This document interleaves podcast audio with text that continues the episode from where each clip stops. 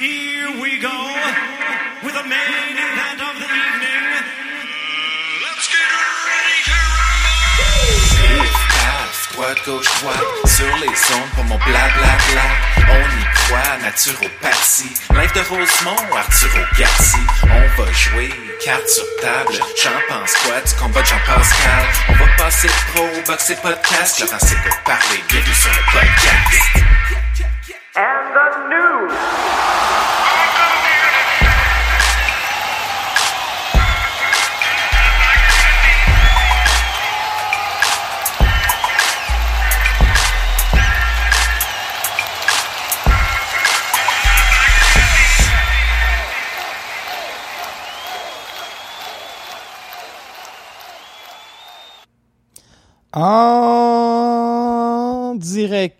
Des studios de Rosemont à Montréal, c'est l'épisode numéro 37 de Laurent s'écoute parler, ton podcast préféré et de loin parmi euh, au moins, je vous dirais, une, une centaine de podcasts à travers le monde.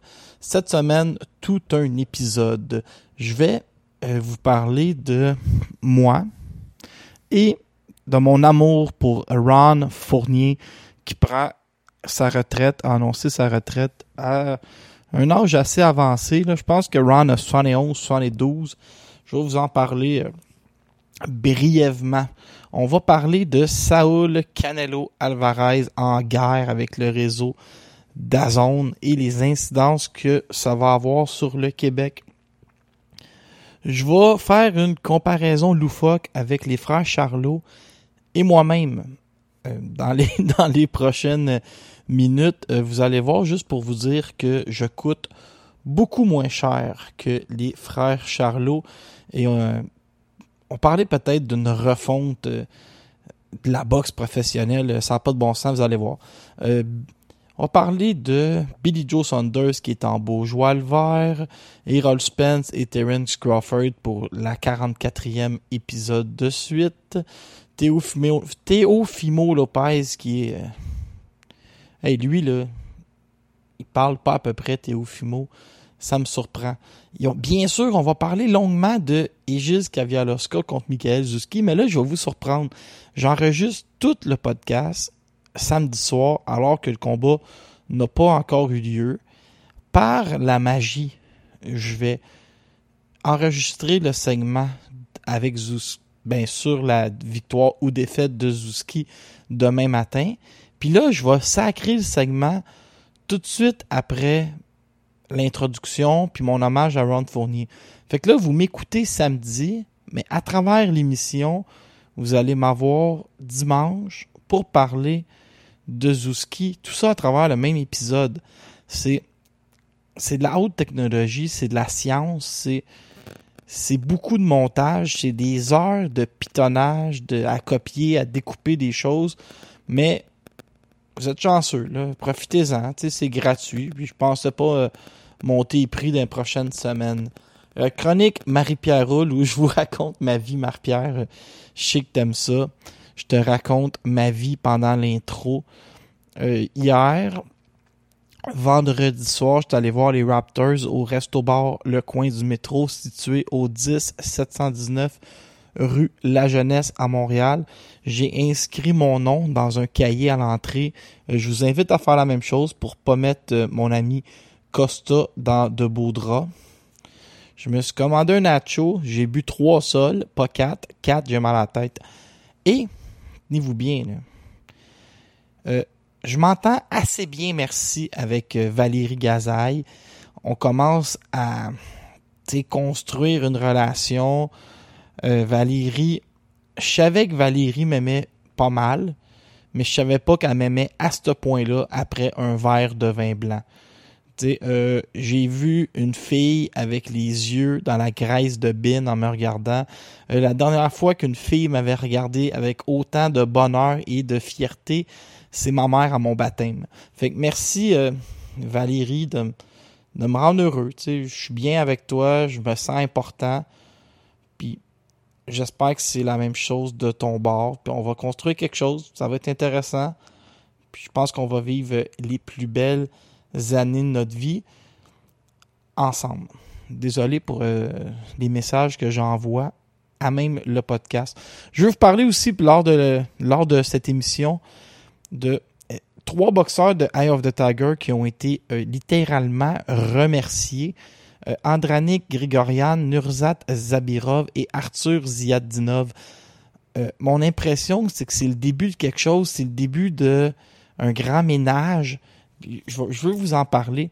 Puis je veux aussi vous parler de Batis Jukenbayev qui a un contrat pour affronter Sojagan Ergachev. Lui, manquez pas ce segment-là. Je pense que vous allez bien rire quand je vais vous parler euh, d'Ergachev. Mais euh, je me pose des questions éthiques sur pourquoi pourquoi un, ton gérant t'expose publiquement expose publiquement que tu as un contrat que peut-être tu signeras pas.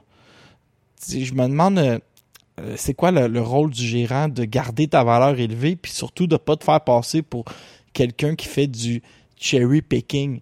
Est-ce que le torchon brûle déjà entre entre Camille et Bâtir parce que on va revenir, il y a une historique. Est-ce que euh, on a décidé que on Bâtir, c'est ça passe ou ça casse, tu sais, soit qu'il bat Ergachev puis on est décollé pour un combat de championnat ou soit qu'il perd puis il passe pas Noël euh, il passe pas Noël avec son sou tigré. On va en parler tantôt. Gros épisode, j'ai plein d'affaires à dire. Restez à l'écoute. J'ai vu le Canadien marquer un but en avantage numérique. Je me dis, ben hey, je savais que c'était pas la réalité, ça. Je savais que je vivais quelque chose de spécial. Les gens qui me connaissent bien euh, savent que je suis un maniaque de radio. Euh, moi, c'est la folie. J'avais 12 ans, j'écoutais Gilles Proux sur l'heure du midi dans un Walkman jaune. Je voulais rien manquer de Gilles qui me racontait des choses drôles comme euh, la police, boum boum ou qui appelait euh, Madame Martin, il appelait Régis Lévesque pour y, poser des questions politiques. C'était drôle, puis je manquais jamais ça. J'écoutais Roger Drolet le soir qui était Roger Drolet, c'était un coach de vie très religieux, très coloré qui appliquait la Bible dans des conseils au quotidien. Tu sais, la madame appelait et elle disait Mon mari m'a trompé avec la voisine. Lui, il arrivait, poup, poup, deux, trois petites affaires. Puis là, tout le monde était content. Puis, assurément, euh, j'ai écouté beaucoup Ron Fournier. Tu sais, Ron, Ron, c'était gros quand j'étais jeune parce que j'espérais, ça, répété jamais ça à personne, j'espérais que le Canadien perde parce que ça enrageait Ron ça faisait de la bonne radio le soir.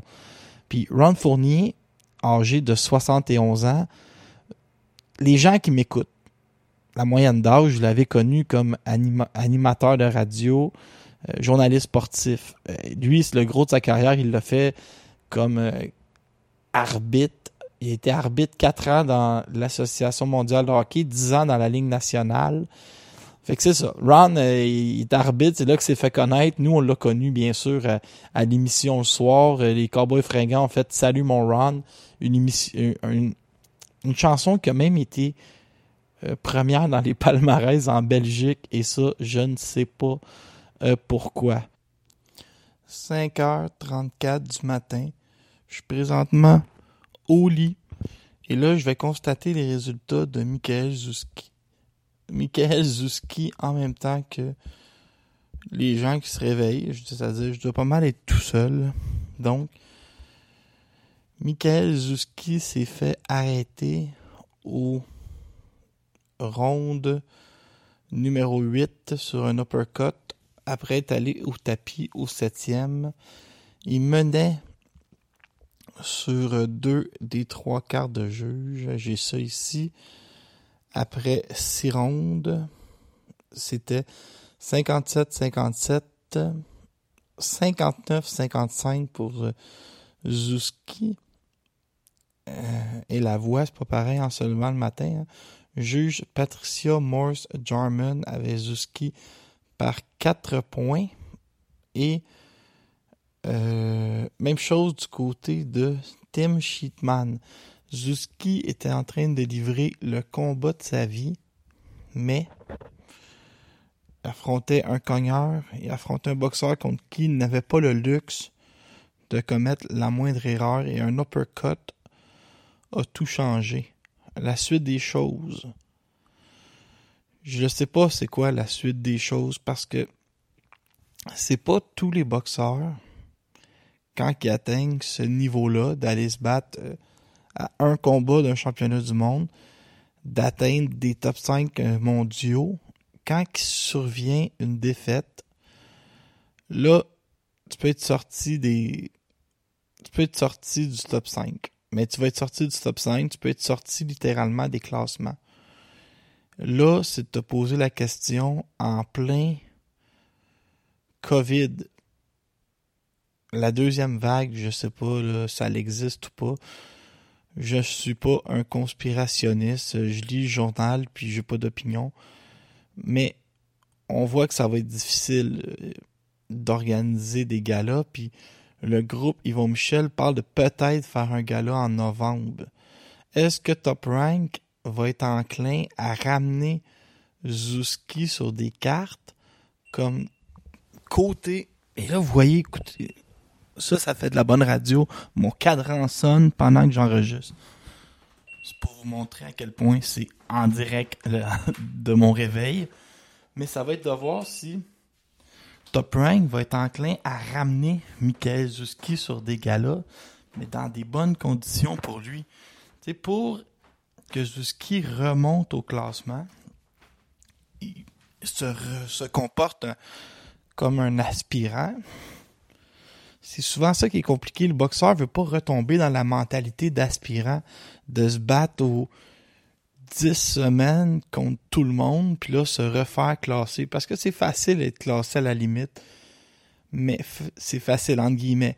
Ça prend 4, 3 ou 4 victoires contre des gars avec qui des gars qui ont un certain comparable, Aaron Herrera, Amna Lopez, t'en trouves d'autres. Mais là, il va falloir qu'on investisse sur lui. Est-ce que est-ce que Top Rank va investir sur un boxeur de 31 ans avec deux défaites qui a déjà quitté Top Rank? La réponse c'est probablement non. Est-ce que Yvon Michel a les moyens présentement avec le COVID de ramener des adversaires potables en sol québécois pour que Zuski remonte la pente? Permettez-moi de douter aussi de cette information-là. Les commanditaires ne vont pas affluer. Donc, ça risque d'être très compliqué, puis c'est peut-être euh, le combat qui va sonner le glas et même annoncer, euh, sans dire annoncer une retraite, mais attendez-vous à une longue inactivité. Pour le reste, Zuski a vraiment pas à rougir. Ce que j'y lis, ce qui est en avance, faisait la performance de sa carrière, peut se promener le menton très haut, mais de penser qu'il va avoir une opportunité d'aller aussi près d'un combat de championnat du monde, il ne faut pas être naïf, les amis. Dans un monde idéal, il recommence à boxer en décembre, gagne un ou deux combats et pourquoi pas une guerre locale avec euh, Custio Clayton l'année prochaine et on remplit un stade.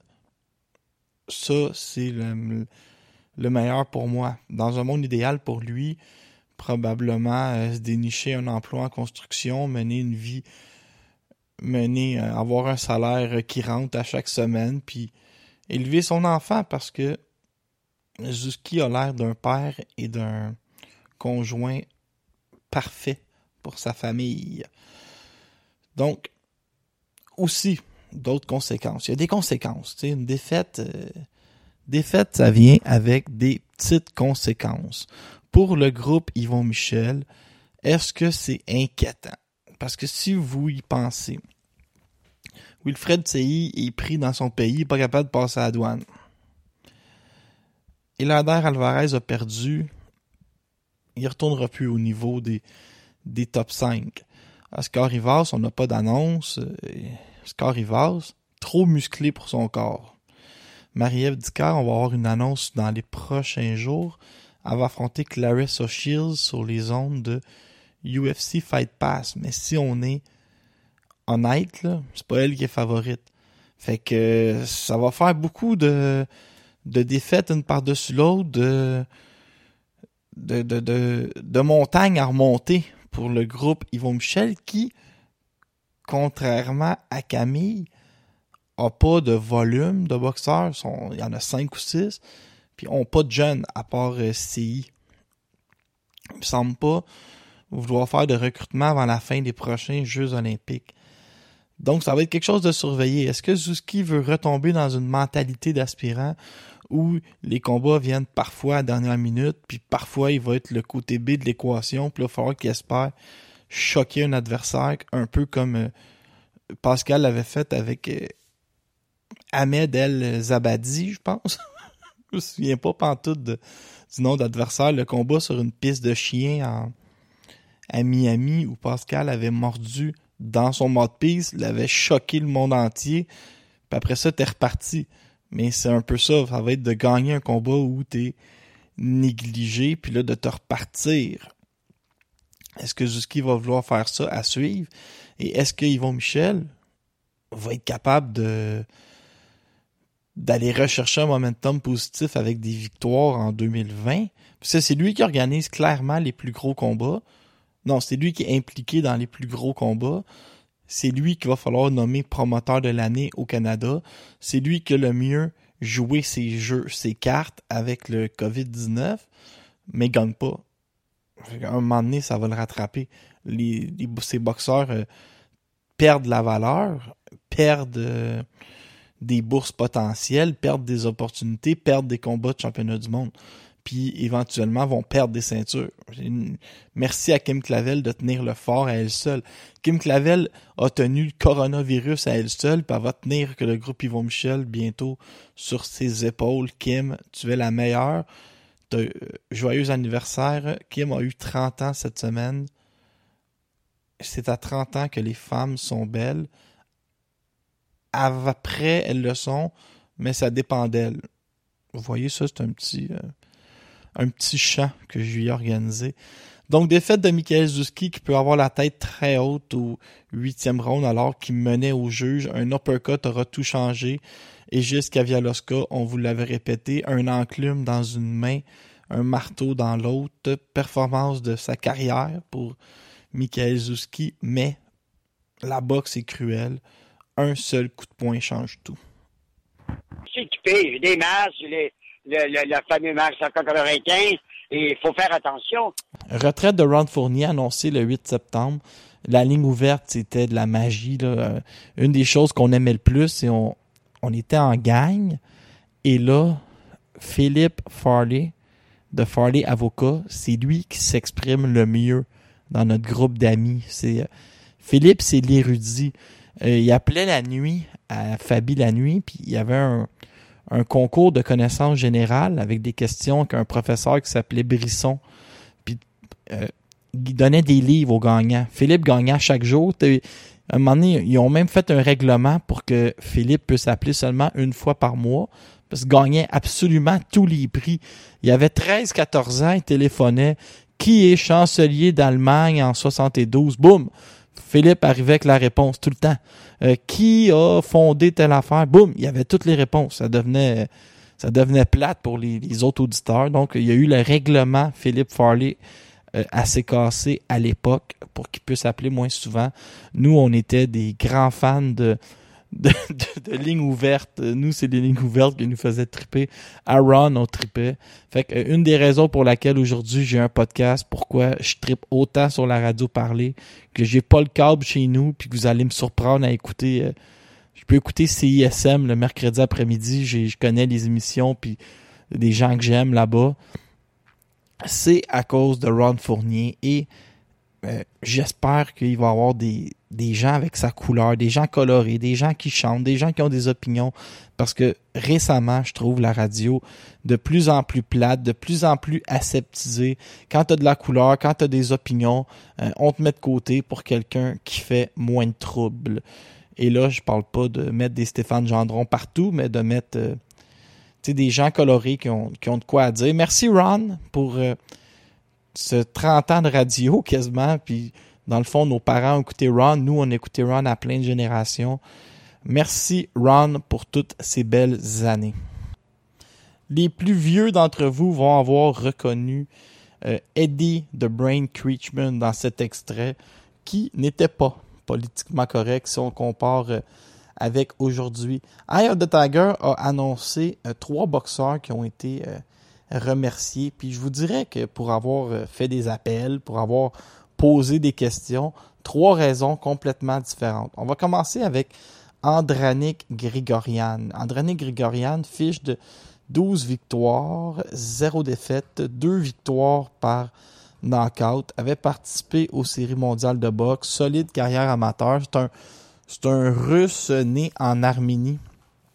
Du côté de Grigorian, ça fonctionnait bien, mais avait une attitude, et là, je sais pas à quel point je vais dire les vrais mots, une attitude de marde. Grigorian avait trouvé le moyen de, je me, et là, j'ai un blanc, je me rappelle pas c'était qui son, son entraîneur quand il est arrivé ici, mais le gars voulait plus rien savoir de lui. Après ça, il est allé avec Jesse Ross Thompson, un des gars les plus gentils au monde. Thompson voulait plus rien savoir de lui non plus. On a reçu en privé, puis, mais ça, je sais pas à quel point je devrais vous le dire, mais je suis un livre ouvert. Cette semaine, on a appris qu'Adonis Stevenson avait vendu sa maison dans le journal. Ben, je peux bien vous dire qu'en privé, quelqu'un est venu nous dire que, tu sais, Grigorian avait vidé son appartement, puis euh, il recevait plus de chèques de Camille depuis quelques mois. Camille et Stéphane, propriétaire de Eye of the Tiger. Euh, le torchon brûlait entre les deux associations. Grigorian qui est libéré, quelqu'un va mettre la main dessus. Du côté de Nurzad Zabirov, lui, ça me fait un peu mal parce que je l'adorais. Euh, Nurzad chez les 168 livres, ce que j'ai appris, c'est que ça ne l'intéressait pas vraiment de vivre au Québec. Dès que le, il arrivait le plus tard possible avant un combat, il partait le plus tôt possible après. Un type qui était euh, excessivement euh, religieux et près de sa famille. Je dire, pas personne qui peut rien dire contre ça, mais investir d'énormes sommes sur un boxeur qui rêve de rester chez lui à Simkent en, au Kazakhstan, près de sa famille, ben, au Kazakhstan, là, c'est un pays très riche, un pays qui a beaucoup de pétrole. Il y a un promoteur euh, chinois qui est installé là-bas, qui a des milliards de dollars de pétrodollars dans ses poches. Inquiétez-vous pas pour Zabirov. Il arrive là que son 11-0 s'installe chez lui. Euh, ça va se battre pour le signer. Il va pouvoir mener une belle carrière, même s'il n'est pas euh, ici au Québec. Du côté de Arthur Ziadinov, lui, il vient de perdre contre Gazan Gazanov. Et, tu sais, les gars, pendant le confinement, ils ont été longtemps. Et lui, il était, il vient de Tashkent en Ouzbékistan, mais il était en Russie avec des entraîneurs russes. Donc, il est loin de Marc Ramsey, il est avec des entraîneurs russes. Vous savez comment les choses se passent, loin des yeux, loin du cœur. Va demeurer en Russie va tenter de se reconstruire et faire son petit bonhomme de chemin chez les 175 livres. Et la défaite a dû aider beaucoup à, ce, cette brisure entre les deux boxeurs. J'ai posé la question pour euh, ceux que ça intéresse, c'est-à-dire, euh, je sais pas qui.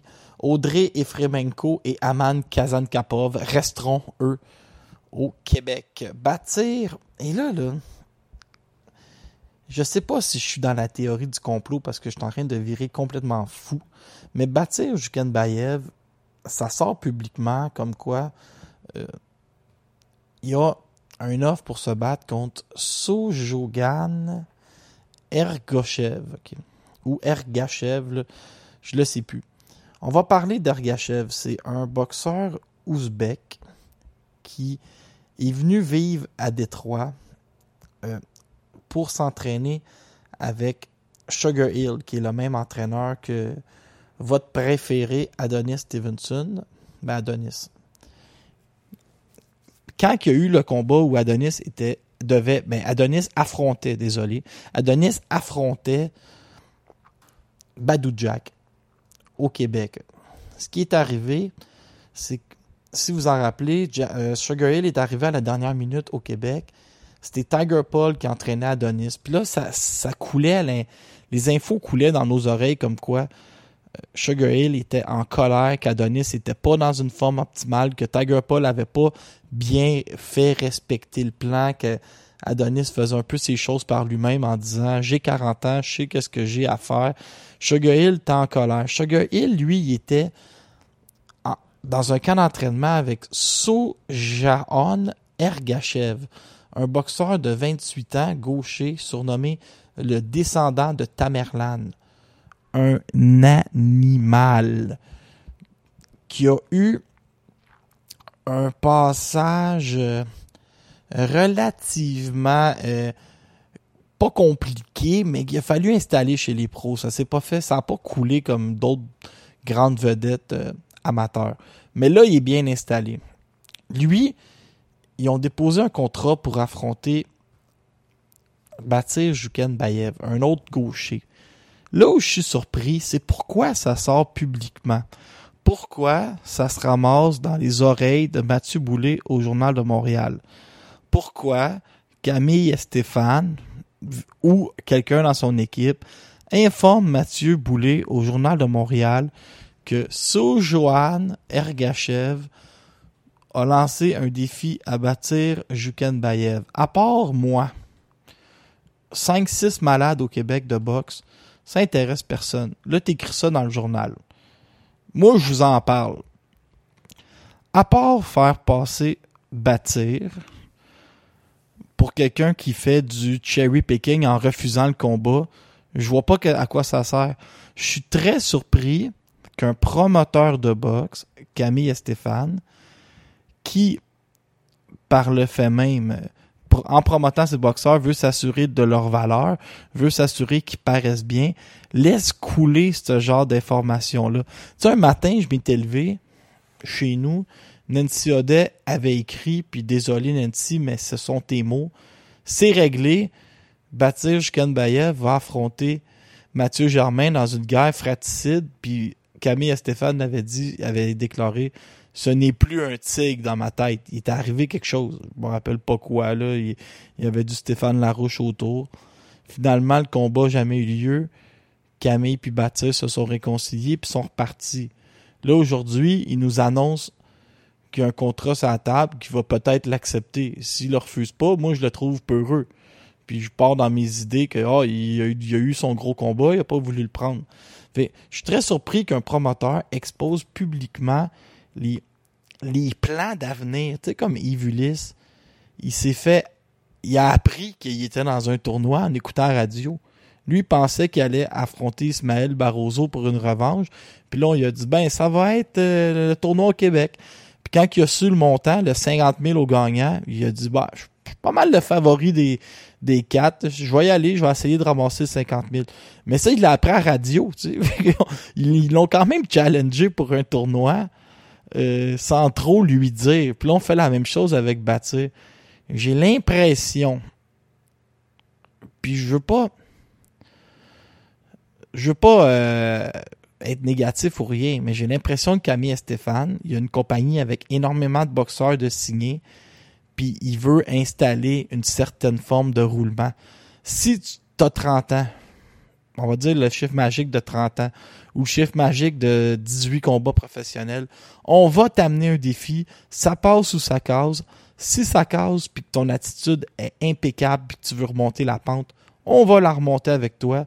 Si ça case, puis que t'es pas prêt à faire les sacrifices, tu vas prendre ton sac de sport, tes souliers, puis tes gants, tu vas sacrer ton camp, puis on va rentrer un nouveau prospect dans dans ma. C'est c'est beaucoup l'impression que ça me donne. Puis dans les prochains mois, on va, ben, prochaines années, on va voir si mon idée est complètement folle ou si je suis encore tombé dans la théorie du complot. Mais pensez à ça, puis on va le vérifier ensemble dans les prochaines années.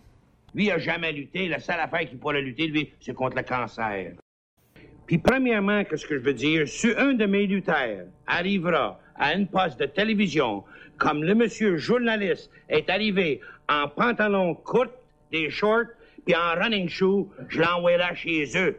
J'y prêterai pas de pantalon long, je dirai, va-t'en chez vous.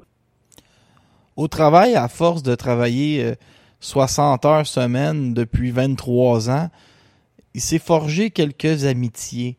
Euh, Dans le palmarès de mes amis favoris, il y a clairement David Alexandre Clapin, un homme d'une grande gentillesse que j'ai jamais vu avoir le moindre signe de malice. Lui me dit souvent, je vais écouter ton podcast seulement si tu fais ta fameuse chronique des fiches de boîte sur euh, BoxRec. Donc, en voilà une pour toi. Samedi le 12 septembre dernier, à West Baden, Essen, Germanie. La grande finale, c'était Christian Pavlak, 39-8, contre Mario Lenz, 2-6. Imaginez qui s'achète un billet pour aller voir ça. Je sais toujours pas. La demi-finale, Riza Bedil, 4-0 contre Engine Solmas, 7-47. Sur la même carte, Sabri Guokman, 12-41, Sven Spatman, 0-5 et Miyata Kusma, 0-22. On parle quand même de fiches assez respectables. Toujours en Allemagne, dans un autre gala qui a lieu à Saarbrücken, Germanie, encore une fois, en grande finale. Maja Milenkovic, 10-10 contre Patricia Simon, 0-1 dans un combat féminin. Sur la même carte, en, grande, en, début de carrière, premier combat de la soirée, on a vu Yannick Godic contre Michael Kiempert, 2-29. Les adversaires, je vous l'ai dit, un en arrière de l'autre. Michael Giempert, 2-29. Annan Kudugovic, 0-6. Benjamin Skender, 5-20. Alexander Kouvak, 13-64. Branislan Dosenovic, 0-19. Antonio Zovac, 0-5. Et Patricia Simon, 0-1. Imaginez, finale, demi-finale, quart de finale, personne a une victoire chez l'adversaire. Euh, ça va, les cartes de boxe. Tout croche, je vous le dis, faites ça une fois par semaine, allez sur BoxRec, regardez les cartes de boxe qu'on nous présente en Angleterre, en Allemagne. Vous allez vous lever la nuit pour vous ennuyer de Michel Hamelin. Dans un gala télévisé, vous ne me croyez pas, je vous en donne un autre, en Angleterre. Joshua Frankman a affronté Kevin McCauley. McCauley a une fiche de 15 victoires, 207 défaites. Mohamed Ali, un boxeur qui a clairement plagié l'autre nom. 4 victoires, 0 défaites, a perdu contre Ed Harrison 1-4. Imaginez, on parle d'une vraie carte à la télévision. Kevin McCauley, 15-207. Jamie Quinn, 7-103 était sur le gala. Et notre ami, le français Cédric Penaud, euh, a été défait par Ekar et Souman. Ça n'a aucun bon sens quand tu commences à fouiller les fiches. En Hongrie, Yiris Vakshina 1444, tout ça c'est aujourd'hui. C'est assez, David, t'en voulais des fiches ordinaires. Je viens de t'en donner euh, pour la peine. Rappelez-vous qu'au Québec, Michel Hamelin a une stratégie. Il faut que tu aies gagné au moins trois de tes cinq derniers combats. Puis s'il y a trop de chaos, ça affiche. Ils vont, il va avertir le matchmaker d'en trouver un autre pour éviter des gestes, éviter un peu, euh, mais éviter des blessures, surtout, on va se le dire. Hier, écouté un combat en Russie. Il y avait Danny Williams qui affrontait Sergei Kor Koripitanov. Koripitanov est une légende des Sergei Karitonov. C'est une légende du kickboxing il y a 40 ans. Il affrontait Danny Williams qui a 54 victoires, 28 défaites. 16 victoires, 16 défaites par KO. Puis il a 48 ans. Et je vous le dis, il n'y avait aucune résistance. Allez voir ça. Chaque coup qui rentre, il part, les, les pieds se mettent à shaker. Il a 47 ans. Là, il est impliqué dans plus de 60 combats. Il a été knocké 15 fois c'était d'une grande tristesse. Un homme qui est allé cinq fois au tapis quand il a affronté Vitaly Klitschko en 2004 ne devrait plus boxer euh, en 2020. Le travail de Marie-Pierre Rouge, j'ai apprécié, tu sais, j'ai Hmm. la façon dont d'abord cette jeune femme s'exprime très bien, c'est articulé, elle écrit bien aussi. Tu sais, c'est important quand elle, quand elle euh, elle écrit un, euh, un message sur Facebook ou Instagram ou Twitter là, euh, c'est le fun de dire ça va bien, mais avec un C A. Ce qui est très étrange dans la vie, c'est quand tu es célibataire endurci comme vous devez vous douter à la maison que j'en suis un. Je suis roux. Euh, les filles s'occupent pas beaucoup de toi. Puis quand ça sait que t'as rencontré quelqu'un comme avec Valérie Gazaille, tout de suite, il y en a d'autres que là, ça leur allume. Ils sont comme, ils sont jalouses, ils sont envieuses, ils se disent, j'en veux un comme lui, moi aussi à la maison. C'est le cas de Marie-Pierre Houle, qui, quand, quand elle a su que j'étais avec Valérie, dès le lendemain, se fait teindre en rousse, et là, commence euh, à m'écrire, oublie pas venir au coin du métro pour Michael Zouski. Tout ça est très étrange. Ne se fait pas teindre en rousse pour rien euh, une fille. J'ai complètement manqué mon, euh, mon expression ici. C'est comme ça. Marie-Pierre Roule, qu'on remercie pour tous ses efforts pour euh, le sauvetage du monde de la boxe. Les nouvelles de la semaine à l'international. Billy Joe Saunders est en colère, a l'impression d'avoir perdu huit mois à courir après Saul Canelo Alvarez. Message aux boxeurs professionnels. Oui, vous voulez la grosse argent de Canelo, mais quand ça fait six à huit semaines qu'il vous niaise, gênez-vous pas pour signer des combats et attendre de l'affronter plus tard. Continuez à gagner entre-temps, montez votre valeur, puis un jour, Canelo va vous appeler. Passez pas euh, 17 ans chez vous à attendre que de attendre gagner la loto Canelo. Canelo qui euh, poursuit Dazone, poursuit Oscar de la Hoya, poursuit Golden Boy, poursuit le monde entier. A eu la phrase suivante euh, je veux pas que les problèmes de diffuseurs puis les problèmes d'argent de Dazone nuisent à ma carrière. Je veux affronter les meilleurs boxeurs disponibles. Toutefois, ce qui m'inquiète, c'est est-ce que De La Hoya va mettre tous ses œufs, tout son focus à espérer sauver Canelo Alvarez et va complètement oublier de s'occuper du reste parce qu'il a organisé aucun gala depuis le retour du coronavirus à ma connaissance. Peut-être qu'il en a fait un jeudi que j'ai pas vu passer, mais il est vraiment inactif. Et oubliez pas qu'on a cinq boxeurs signés avec lui. David Lemieux, Eric Bazignan, Steven Butler, Yves Ulysse et Arslanbek Makhmoudov. C'est certain que Camille, euh, il est pas dépourvu de moyens. Il est capable de tout faire boxer ce beau monde-là une à deux fois cette année. Mais pour arriver à avoir la visibilité, puis les combats énormes, puis les clés des États-Unis, on a besoin d'un promoteur américain. Ce que j'ai eu l'air de comprendre dans les propos de Camille, c'est que si Oscar de la Hoya remplit pas son mandat et respecte pas les contrats, Camille peut rapidement se tourner et là les offrir à un autre promoteur. Ce qu'on souhaite pas nécessairement, mais pourrait arriver. Il est pas, euh, il est pas dans le béton. Là. Errol Spence et Terence Crawford ont annoncé que les deux se parlaient beaucoup au téléphone, sur Skype, euh, FaceTime, euh, Facebook, et que je sais pas pourquoi ils s'affrontent pas, mais ils discutent, puis ils jasent, puis à un moment donné, tout ça va aboutir. Il y en a qui disent que Spence attend que Crawford soit un vieillard, mais je le sais pas. Puis l'impression que j'ai, c'est que Crawford est vraiment trop fort pour Errol Spence. Peut-être moi qui est fou, là, mais je vois Crawford le dominer euh, violemment. Euh, Usyk puis on est vraiment rendu un combat qu'on est prêt à voir. Là. Ça a assez mariné. Il y a eu assez de.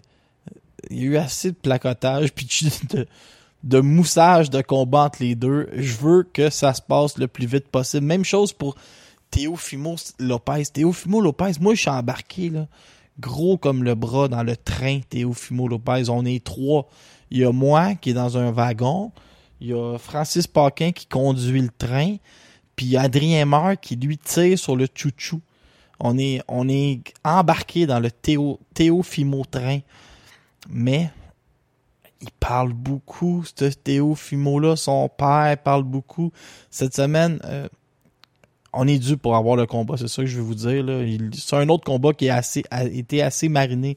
Cette semaine, il y a eu un FaceTime comme, qui ont mis public entre le père de Devin Bill Haney, puis Oh, là, j'ai un petit. euh, j'ai un blanc. là. Je me souviens plus c'était qui qui était l'autre bord. Je pense que c'était Gary Russell Jr. En tout cas, c'était effrayant. Bill Haney, il a volé le show à lui tout seul. C'est pour ça que je me rappelle même pas le nom du gars qui était euh, de l'autre côté. Parlant de Gary Russell Jr., euh, Devin Haney aurait le choix entre Yuri Orkis Gamboa et Gary Russell Jr. comme adversaire le 7 novembre prochain. Devin qui est avec euh, Eddie Hearn qui est l'ultime prospect en boxe québécoise. Qu'est-ce que je vous ai dit tantôt?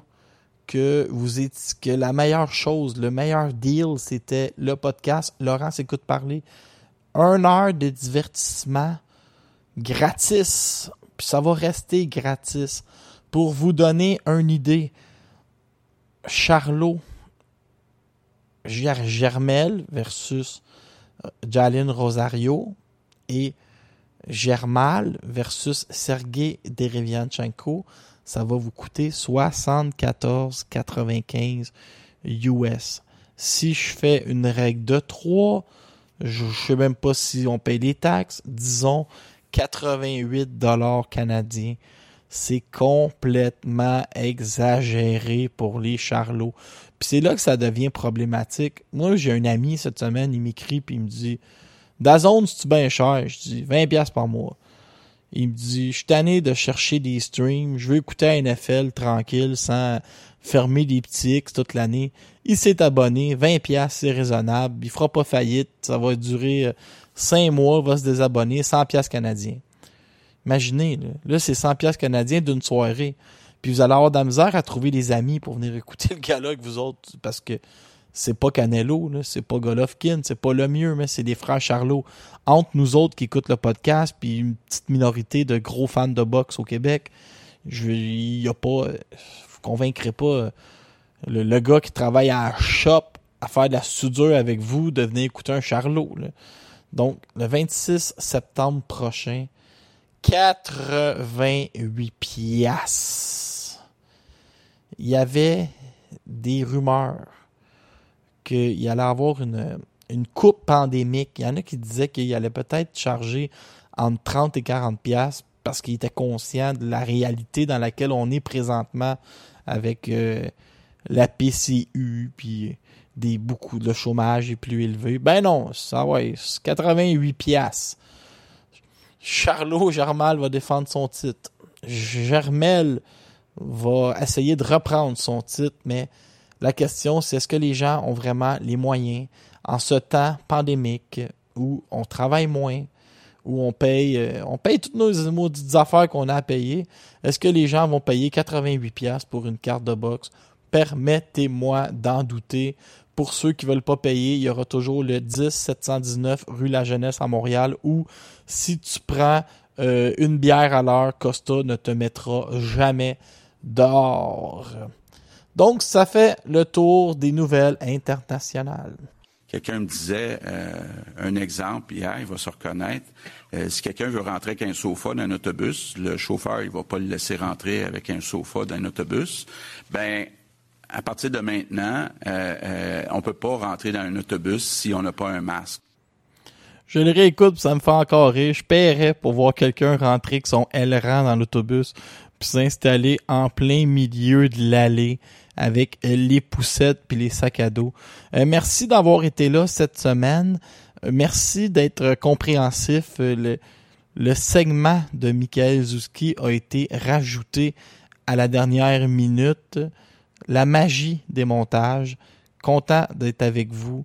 Content de savoir que vous écoutez en grand nombre. Je suis, fier, ému et content de vous avoir avec moi.